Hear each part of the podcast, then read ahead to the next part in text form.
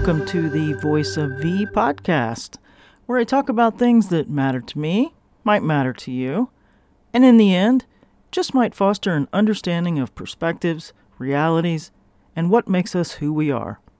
We live and love in a great, big, diverse society of people, and until we start to talk, to listen, and think, we're not going to make progress.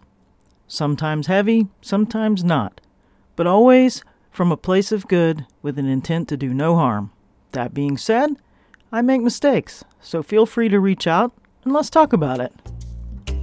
I am V, so let's get to it.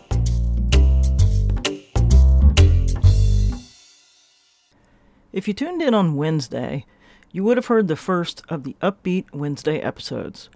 The idea is to make Wednesdays be focused on uplifting topics and have Sunday's episodes be the heavier, more serious topics. I hope that you will tune in for both, but if you choose to pick a day, I completely understand. I'm just happy you stopped by for a listen. There may be occasions where I miss an episode here and there due to life demands, but I'll do my best to keep up with the schedule. Now it's time for Serious Sunday. Revolution. Oh no, not again. See, the comfort and privilege of white women, and why now revolution may be closer to reality. The persons who see what is happening have been here using their voices for decades. Those persons are black, indigenous, and people of color. See, if you study history, each one of them has been speaking out against the human rights abuses in the U.S. and the dangers to everyone's rights if we fail to act. White women have been the most complicit over nearly a century. Voting cycle after voting cycle, women have voted against their own best interests, and now it's caught up. The loss of bodily autonomy is nothing new to black, indigenous, and people of color. And if we'd been paying attention, we would know this. Now with the overturning of Roe v. Wade and all that has developed since, there are additional threats looming for many others. Changes to laws that could soon impact the privacy of each of us are on the SCOTUS docket for the fall. It is imperative that we pay attention. The right to live where we choose, love who we choose, is also in danger. There are those who've been emboldened to carry out violence against other citizens, and I don't have to mention how frightening this is. Now imagine this. At last count, there numbered 143 million women in the United States. Let's just say you piss off half of them, and then imagine half of that half taking to the streets in anger. That's roughly 35 million angry women. 35 million. So keep at it, SCOTUS, and I suspect I will see a revolution in my lifetime. The sad part? It took the intrusion into the rights of white women to finally wake up the masses. We should have listened.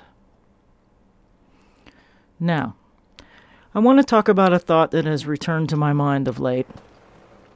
The thought of where the line is with people when it comes to malfeasance.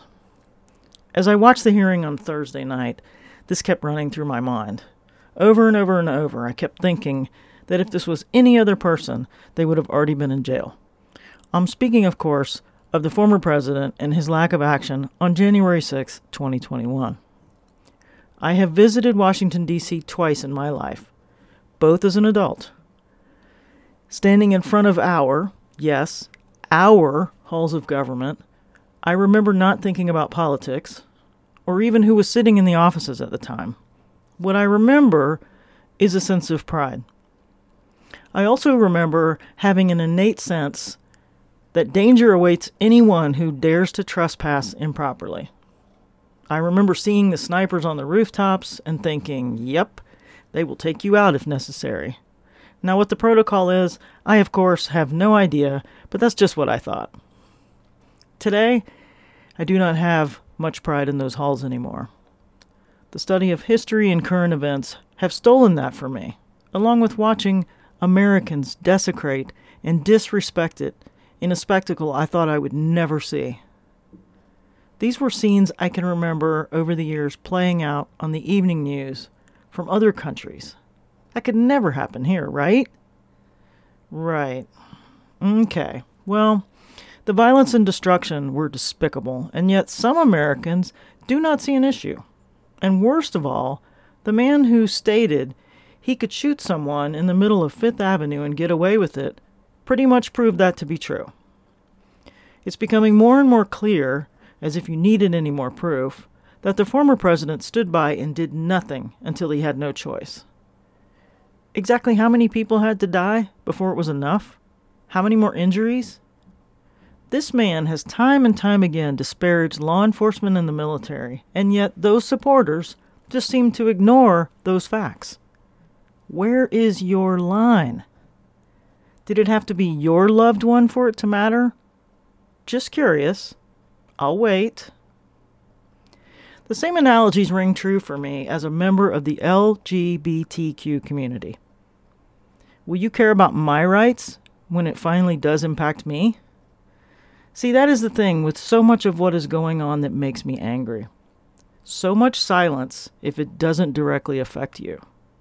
I am guilty as well, so I promise you I am not leaving myself out of the line of anger. I should have been vocal about issues decades ago. But I had the privilege of being white to keep my life on a nice even keel. I've never worn my sexuality on my sleeve, choosing to pursue my career, pay my taxes, do all the things expected of me in a cis world. I did my best to just blend and be quiet. Big mistake. Along with the silence and inaction is the power of your vote. Think long and hard before you go to the ballot box. At all elections, local, state, and national. If you look me in the eye and say you love me, or you call me a friend, you better damn well not vote in such a way that my life will be impacted, which results in the stripping of my basic human rights. In fact, think about all the people in your life that you care about when you vote. I am a white woman, and I, too, have voted against my own self-interest in the past. Those days are over. I am in a fight for survival for all of those in the crosshairs of the radical so-called Christians. And the term crosshairs, I don't take that lightly. Every man, woman, and sadly child in this country knows what that is. Every marginalized citizen now fears it. From their very own fellow Americans. Ask them. You might learn something. If you're still listening, I hope that you understand that I am not trying to debate political ideologies at the left or right or red or blue. My focus is on human rights and freedom for everyone.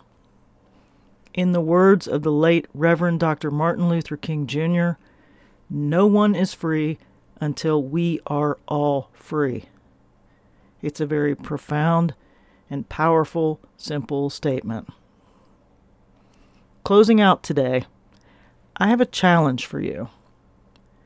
For the next couple of days, consider that some of what you hear from your usual sources might be something that you need to question. I'm sure somebody just thought, wait, what? What do you mean? What I mean, take one thing that you hear from your loved one, a friend, a coworker, a news source, or even your favorite podcaster, and ask yourself, is that really true? It takes so little effort to do a little research to make sure you are getting all the vital information needed to form opinions. I think that far too often we get lazy with information. Long term, this approach can become dangerous. We must all think for ourselves without simply accepting the spoon. Pick one for a few days. I did it just this morning, and I caught someone trying to pull a fast one, and it had me all up in my anger yesterday for no reason. I allowed myself to get caught up in a riptide, and that's never, ever a good thing. Just a thought. I appreciate you taking the time to tune in. Tried to keep it short today. If you would like to support this podcast, follow the link in the show notes. Take care of yourself. Take time for yourself. And I will see you next week. Peace.